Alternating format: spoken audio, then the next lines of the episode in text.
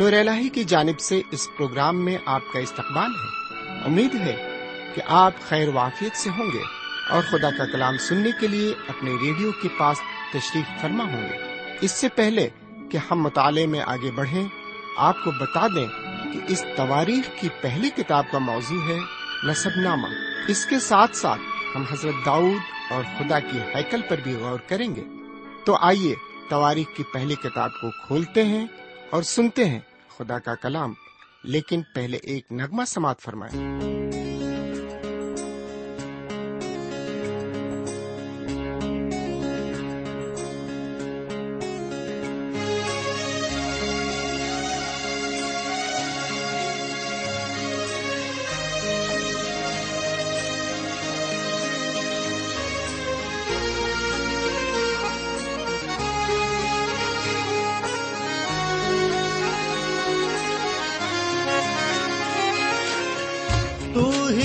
رب ہے، تو ہی سب ہے۔ تو ہی رب ہے، تو ہی سب ہے۔ لیتا ہوں میں تجھ میں پنا مجھ کو سنبھال میرے خدا۔ مجھ کو سنبھال میرے خدا۔ مجھ کو سنبھال، مجھ کو سنبھال مجھ کو سنبھال میرے خدا مجھ کو سنبھال مجھ کو سنبھال مجھ کو سنبھال میرے خدا۔ تو ہی رب ہے، تو ہی سب ہے۔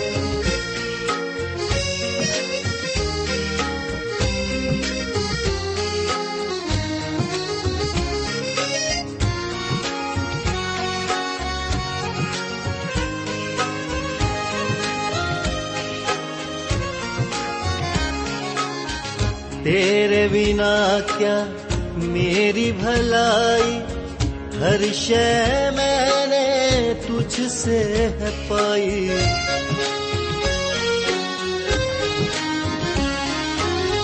تیرے بنا کیا میری بھلائی؟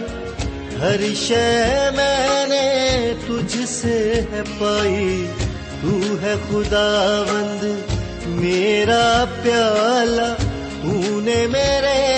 حصے کو سنبھالا، میرا محافظ ہے تو سدا مجھ کو سنبھال، میرے خدا۔ مجھ کو سنبھال، مجھ کو سنبھال، مجھ کو سنبھال، میرے خدا۔ تو ہی رب ہے، تو ہی سب ہے۔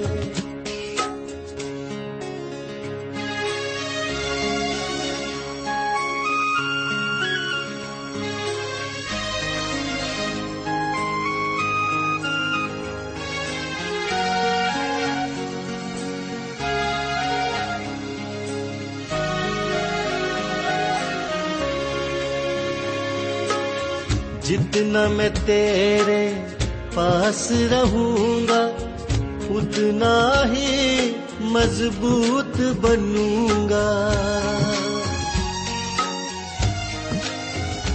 ہاں جتنا میں تیرے پاس رہوں گا، اتنا ہی مضبوط بنوں گا۔ تجھ کو ہی بس اپنا کہوں گا۔ غیروں کے پیچھے نہ چلوں گا، گاؤں گا تیری ہم دو سنا مجھ کو سنبھال میرے خدا۔ مجھ کو سنبھال، مجھ کو سنبھال، مجھ کو سنبھال میرے خدا۔ تو ہی رب ہے، تو ہی سب ہے۔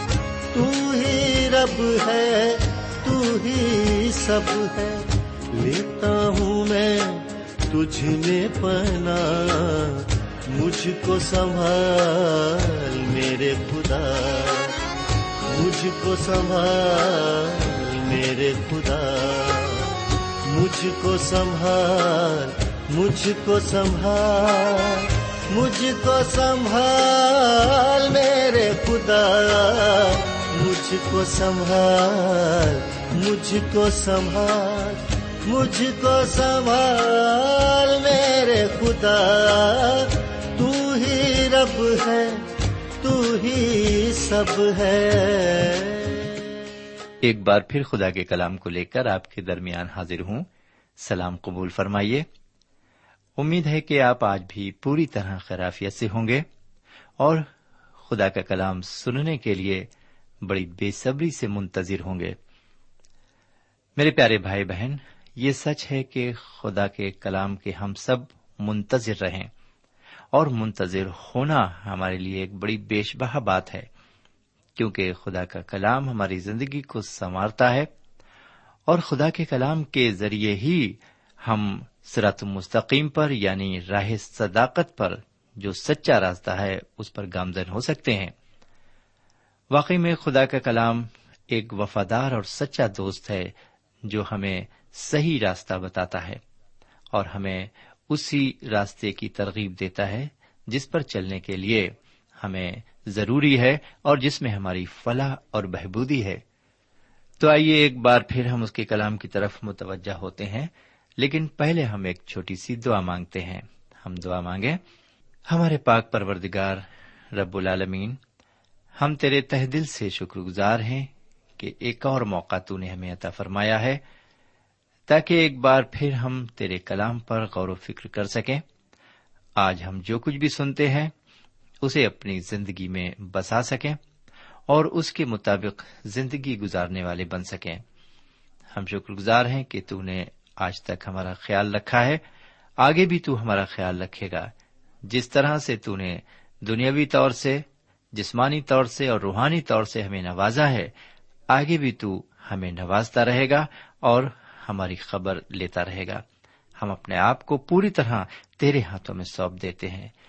کیونکہ تیرے ہاتھ ہی ایک مستحکم قلعہ ہے جہاں پر ہماری محفوظیت ہے۔ آج کے کلام میں ہماری پوری مدد فرما۔ ایک ایک جملے کو سمجھنے میں ہماری مدد کر۔ یہ دعا ہم اپنے حضور کریم جناب سیدنا یسو مسیح کے وسیلے سے مانگتے ہیں۔ آمین۔ سوئن خداون تعالی کا شکر ہو کہ ہم مطالعے میں متبادر آگے بڑھ رہے ہیں۔ خدا ہماری برابر مدد فرما رہا ہے اور اپنے کلام کی گہرائیوں کو برابر ہمارے اوپر نمایاں کر رہا ہے۔ ہم اب آہستہ آہستہ اس کتاب کے بھی آخری حصے میں پہنچ گئے ہیں۔ آج ہم آپ کی خدمت میں تاریخ کی پہلی کتاب کے چھبیسویں باپ کو رکھنا چاہیں گے۔ یہاں پر سمعین چھبیسویں باب میں ہم پڑھتے ہیں کہ کچھ لوگوں کو اور الگ الگ کام اور ذمہ داریوں کے لیے چھاٹا جا رہا ہے۔ اور یہاں پر یہ کام کسی کمیٹی یا کسی انسان کے ذریعے نہیں انجام دیا جا رہا ہے۔ بلکہ یہاں پر خدا کی مرضی کو دھیان میں رکھ کر کام کیا جا رہا ہے۔ یہاں پر قرآن دازی ہو رہی ہے۔ یہاں پر لوگوں کو قرآ ڈال کر یہ بتایا جا رہا ہے کہ کس کو کیا کرنا ہے اور کس کو کہاں جانا ہے۔ سامعین، یہاں پر بھی لوگوں کو اسی طرح فرقوں میں بانٹا گیا، جیسا کہ اوروں کے ساتھ کیا گیا تھا۔ اور جبکہ لوگ خدمت کر رہے تھے، ان کے لیے یہ بھی ضروری تھا کہ ان کے محافظ یا گارڈ بھی مقرر ہوں۔ اس لیے دربانوں یا گارڈ کو بھی مقرر کیا گیا کہ وہ سب پھاٹکوں کی حفاظت اور نگرانی کریں۔ ان کا کام تھا کہ یہ چوبیسوں گھنٹے ڈیوٹی پر مقرر رہیں۔ تیرہویں آیت یہ بتاتی ہے کہ ہر پھاٹک پر دربان تعینات تھے۔ سمین مطالعے میں آگے بڑھتے ہیں اور بیسویں آیت سے بتیسویں آیت تک عبارت پر نظر ڈالتے ہیں۔ پہلے بیسویں آیت کو سنیے۔ اور وادیوں میں سے اخیا خدا کے گھر کے خزانوں اور نذرانوں کی چیزوں کے خزانوں پر مقرر تھا۔ سوئن خدا کے گھر کے لیے خزانچیوں کی بھی ضرورت تھی۔ اور اس اہم ضرورت کو حضرت داؤد کس طرح نظر انداز کر سکتے تھے؟ اس لیے انہوں نے ہیکل کے خزانے کے رکھ رکھاؤ اور حساب کتاب کو ٹھیک ڈھنگ سے رکھنے کے لیے خزانچیوں کو مقرر کیا۔ ان کا کام تھا کہ خدا کے گھر کی بیش قیمت نظروں کو اور سونے چاندی کے ضروفوں کا حساب رکھیں۔ یہ خزانہ روز بروز بڑھتا جا رہا تھا اور ضرورت اس بات کی تھی کہ اسے ٹھیک طرح سے رکھا جائے۔ سمعین آپ نے دیکھا کہ حضرت داؤد خدا کے گھر کا انتظام کتنی خوبصورتی اور دور اندیشی سے کر رہے ہیں۔ اس کی وجہ یہ ہے کہ وہ اپنے بیٹے حضرت سلیمان کو پریشانیوں سے بچانا چاہتے ہیں۔ سمعین اب میں چھبیسویں آیت سے لے کر اٹھائیسویں آیت پر آتا ہوں۔ لکھا ہوا ہے، یہ سلومیت اور اس کے بھائی نظر کی ہوئی چیزوں کے سب خزانوں پر مقرر تھے، جن کو داؤد بادشاہ اور آبائی خاندانوں کے سرداروں اور لشکر کے سرداروں نے نظر کیا تھا۔ لڑائیوں کی لوٹ میں سے انہوں نے خداوند کے گھر کی مرمت کے لیے کچھ نظر کیا تھا، اور سیمل غیبین اور ساؤل بن قیس اور ابنیر بن نیر اور یواب بن ضرویہ کی ساری نظر، غرض جو کچھ کسی نے نظر کیا تھا، وہ سب سلومیت اور اس کے بھائی کے ہاتھ میں سپر تھا۔ سمن، یہ عبارت کسی تشریح کی محتاج نہیں ہے۔ اس عبارت سے یہ صاف ظاہر ہے کہ خزانہ کسی طرح خداون کے گھر میں اکٹھا ہو رہا تھا اور وہ کن لوگوں کے سپر تھا؟ انتیسویں آیت سے لے کر بتیسویں آیت میں دیگر انتظامات کے بارے میں ذکر کیا گیا ہے۔ سمن اس مطالعے کے ذریعے ہم نے دیکھا کہ حضرت داؤد علیہ السلام واقعی کتنی سوجھ بوجھ کے ساتھ اپنے ہی سامنے حکومت کے سارے انتظامات مکمل کیے دے رہے ہیں۔ اب حضرت سلیمان کو حکومت چلانے میں اتنی دقت کا سامنا نہیں کرنا پڑے گا۔ ان کے لیے اب ہر کام بڑا آسان ہوتا جا رہا ہے۔ حضرت داؤد علیہ السلام نے تو حکومت بڑی جدوجہد سے سنبھالی اور ان کو حکومت کی باغڈور سنبھالنے میں کافی محنت اور مشقت کا سامنا کرنا پڑا۔ طرح طرح کی حکومتوں نے ان پر چڑھائی کی۔ قوم کے اندر بھی ان کے دشمن پیدا ہو گئے اور تو اور ان کے گھر سے بھی بغاوت اٹھ کھڑی ہوئی۔ ان کا بیٹا ابی سلوم، جس سے وہ بے حد پیار کرتے تھے، ان کا جانی دشمن بن گیا۔ ان کو اس سے اپنی جان بچانے کے لیے جنگلوں اور غاروں میں پناہ لینی پڑی۔ لیکن ان کے بیٹے حضرت سلیمان کے ساتھ ایسا کچھ بھی نہیں ہونے دینے جا رہا ہے۔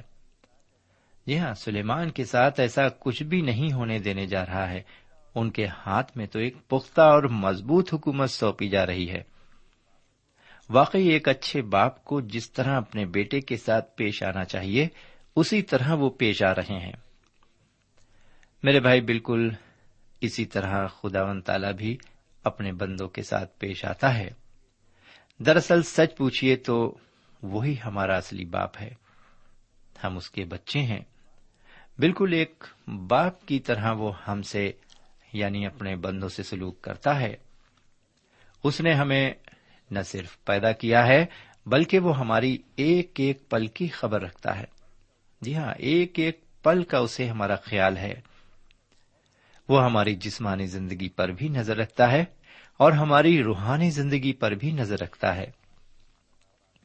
ہمارے جسمانی ماں باپ تو ہماری جسمانی ضرورتوں کو پورا کرتے ہیں اور وہ بھی کبھی کبھی تو ساری ضرورتیں پوری بھی نہیں ہو پاتی۔ بڑی طوالت پیش آتی ہے۔ لیکن خدا تو ہماری روحانی ضرورت کو بھی پورا کرتا ہے۔ وہ ہمیں روٹی، کپڑا، مکان اور تمام خوشیاں دینے کے ساتھ ساتھ نجات بھی دیتا ہے۔ وہ ہمیں بتاتا ہے کہ ہمیں کس راستے پر چلنا چاہیے۔ اس نے ہماری رہنمائی اور پیشوائی کے لیے نبی پیغمبر اور رسول بھیجے۔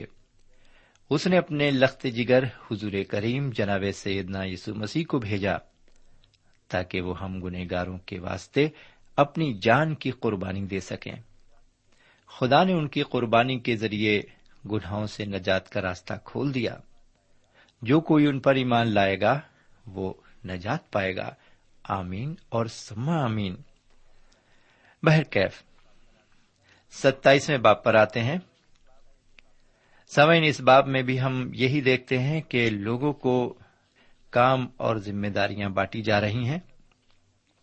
یہ سب اس لیے کیا جا رہا ہے تاکہ حکومت کا نظام اچھی طرح سے چل سکے اور کسی بھی حلقے میں کوتا ہی نہ برتی جائے۔ اس طرح کی تیاریاں ایک دور اندیش حکومت کی پہچان ہوتی ہیں۔ سامن اس باب میں ہم دیکھیں گے کہ رئیسوں اور سرداروں کو مختلف کاموں کے لیے تعینات کیا جاتا ہے۔ سمن آپ کو یاد رہے کہ اسرائیل کے بارہ قبیلوں میں لاوی بھی شامل تھے۔ انہیں خدا نے اپنے لیے چن لیا تھا۔ ان کا کام تھا کہ یہ خیمہ اجتماع میں کام کریں۔ بڑے سے بڑا اور چھوٹے سے چھوٹا کام انہی کے سپر تھا۔ ان کا کام صرف خدا کی خدمت کرنا تھا۔ یہاں پر ہم دیکھیں گے کہ لاویوں کو قاضی بھی بنایا گیا۔ سمن لاوی قاضی بنائے گئے۔ انہیں اپنے کام کے علاوہ سرکاری ملازم ہونے کی وجہ سے اور بھی کام انجام دینے پڑتے تھے۔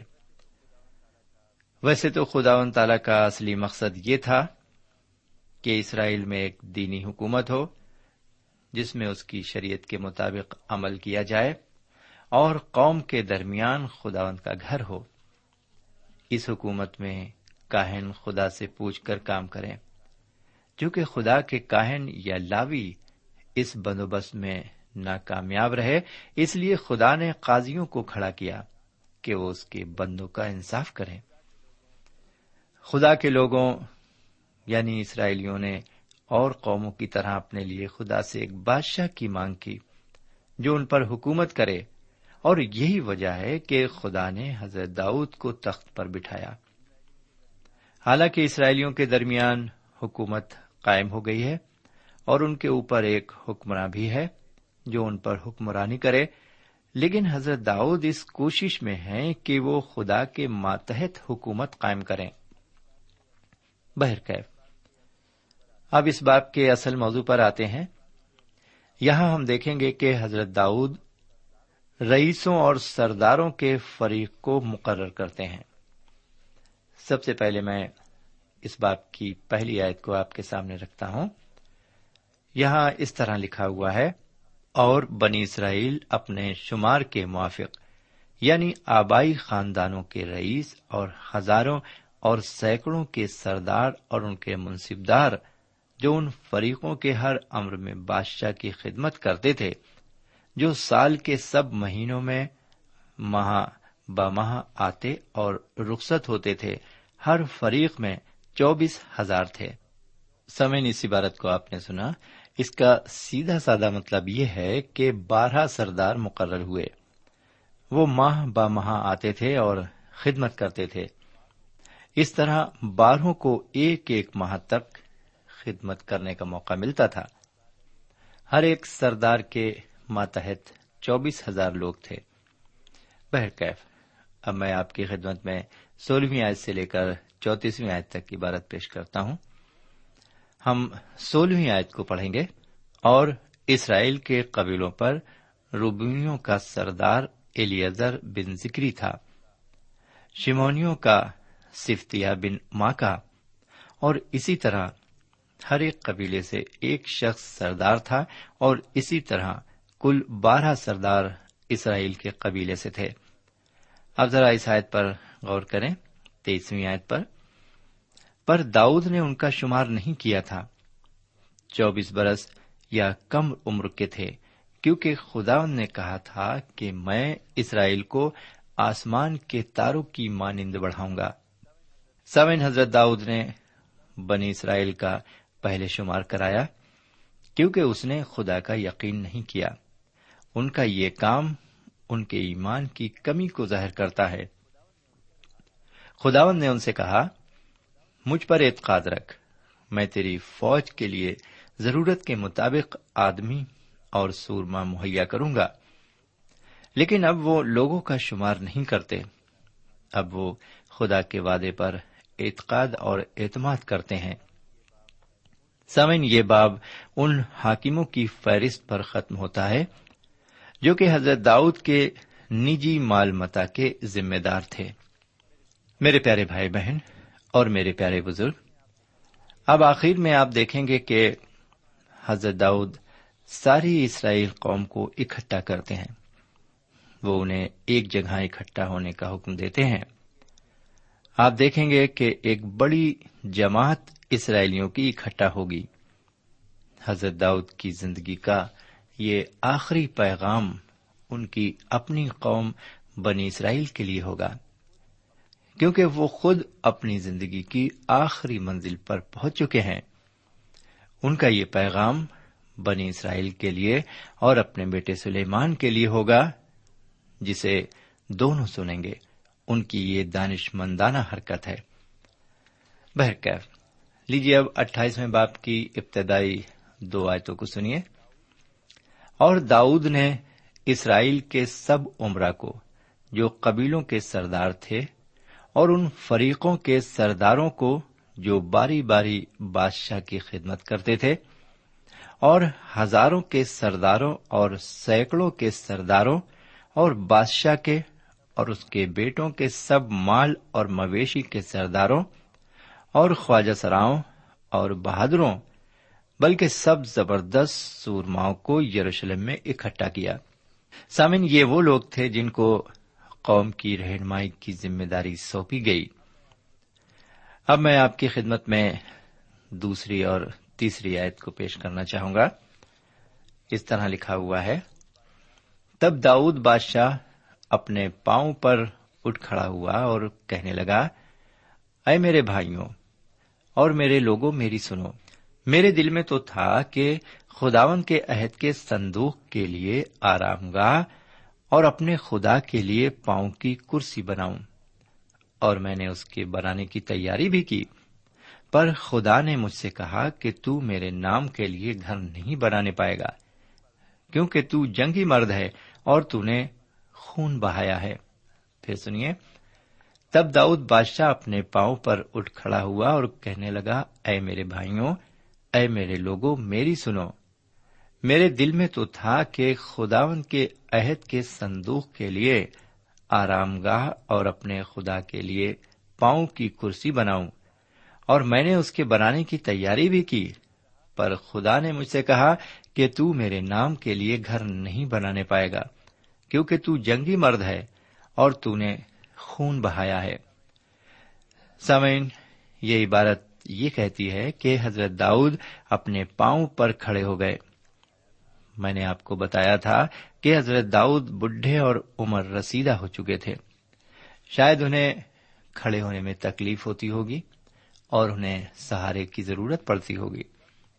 لیکن اس وقت جبکہ وہ عوام کو آخری بار خطاب کرنے جا رہے ہیں، خود بخود اپنے پاؤں پر کھڑے ہو کر خطاب کرتے ہیں۔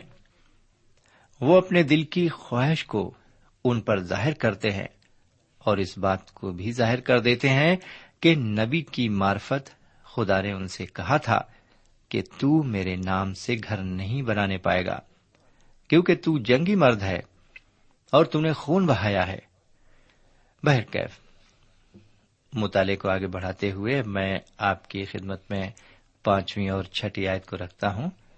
یہاں اس طرح لکھا ہوا ہے اور میرے سب بیٹوں میں سے، کیونکہ خدا نے مجھے بہت سے بیٹے دیے ہیں، اس نے میرے بیٹے سلیمان کو پسند کیا، تاکہ وہ اسرائیل پر خداوند کی سلطنت کے تخت پر بیٹھے۔ اور اس نے مجھ سے کہا کہ تیرا بیٹا سلیمان میرے گھر اور میری بارگاہوں کو بنائے گا، کیونکہ میں نے اسے چن لیا ہے کہ وہ میرا بیٹا ہو اور میں اس کا باپ ہوں گا۔ ایک بار پھر سنتے ہیں اور میرے سب بیٹوں میں سے کیونکہ خدا نے مجھے بہت سے بیٹے دیے ہیں، اس نے میرے بیٹے سلیمان کو پسند کیا، تاکہ وہ اسرائیل پر خداوند کی سلطنت کے تخت پر بیٹھے۔ اور اس نے مجھ سے کہا کہ تیرا بیٹا سلیمان میرے گھر اور میری بارگاہوں کو بنائے گا، کیونکہ میں نے اسے چن لیا ہے کہ وہ میرا بیٹا ہو، اور میں اس کا باپ ہوں گا۔ سمن اس عبارت کا مفہوم یہ ہے کہ حضرت داؤد اس بات کو عوام پر ظاہر کر دیتے ہیں کہ ان کا بیٹا سلیمان خدا کا پسندیدہ ہے۔ خدا نے اسے پسند کیا ہے اور وہی اس کی بارگاہوں اور گھر کو بنائے گا۔ جی ہاں وہی اس کی بارگاہوں کو اور اس کے گھر کو بنائے گا۔ اس بات سے یہ ظاہر ہوتا ہے کہ حضرت سلیمان اپنے باپ حضرت داؤد کی پسند نہیں تھے۔ جی ہاں حضرت سلیمان اپنے باپ داؤد کی پسند نہیں تھے۔ وہ کسی اور بیٹے کو بادشاہ بنانا چاہتے تھے۔ چونکہ حضرت داؤد کی یہ دلی آرزو تھی کہ خدا کے لیے گھر بنے، اس لیے اس کی تعمیر کے سارے انتظامات انہوں نے خود کر دیے۔ جی ہاں سارے انتظامات انہوں نے خود کر دیے۔ اب وہ حضرت سلیمان کو خدا کے گھر کا نقشہ سونپتے ہیں۔ جی ہاں اب وہ ان کو خدا کے گھر کا نقشہ سونپتے ہیں۔ باقی باتیں ہم اگلے پروگرام میں دیکھیں گے، کیونکہ یہاں پر آج کے مطالعے کا وقت ختم ہو چکا ہے۔ کچھ ہی منٹ باقی ہیں۔ اس سے پہلے کہ میں آپ کو آج کے پروگرام میں الوداع کہوں یا خدا حافظ کہوں، میں آپ سے یہ کہنا چاہوں گا کہ آپ جب مطالعے میں شریک ہیں اور آپ خدا کے کلام کا مطالعہ بدل و جان کر رہے ہیں، تو میں یہ چاہوں گا کہ آپ جو کچھ بھی سیکھتے ہیں، آپ نے جو کچھ بھی سیکھا ہے اور جو کچھ بھی آپ نے برکتیں اس کے ذریعے حاصل کی ہیں، آپ ان کو ہم تک بھی بھیجیے۔ ایک پوسٹ کارڈ کے ذریعے آپ اپنی رائے سے ہمیں نواز سکتے ہیں تاکہ ہماری حوصلہ افزائی ہو سکے۔ خدا آپ کو برکت دے اور آپ برابر اسی طرح مطالعے میں شریک رہیں۔ اب اگلے پروگرام میں خدا نے چاہا تو پھر ملیں گے۔ تب تک کے لیے خدا حافظ۔ سامعین، اس مطالعے سے آپ کو روحانی تقویت حاصل ہوئی ہوگی۔ ہمیں یقین ہے، آپ اپنے تاثرات سے ہمیں ضرور نوازیں گے۔ ہم آپ کے خط کے منتظر رہیں گے۔ ہمارا پتہ ہے۔ پروگرام نور ال post box number one five seven five Sialkot Pakistan. پتہ ایک بار پھر سن لیں۔ پروگرام نور ال پوسٹ باکس نمبر ایک پانچ سات پانچ سیال کوٹ پاکستان۔ اب آپ ہم سے ٹیلی فون اور ای میل سے بھی رابطہ قائم کر سکتے ہیں۔ ہمارا ٹیلی فون نمبر ہے nine two three four four six four zero four five seven eight نو دو تین چار چار چھ، چار صفر چار، پانچ سات آٹھ۔ ہمارا ای میل پتا ہے N A M three nine four nine eight hotmail dot com. N A M three nine four nine eight hotmail dot com. ہمارے پروگرام کا وقت اب یہیں پر اختتام پذیر ہوتا ہے۔ اگلے پروگرام میں خدا کے کلام کے ساتھ پھر ملیں گے۔ تب تک کے لیے اجازت دیں۔ خدا حافظ۔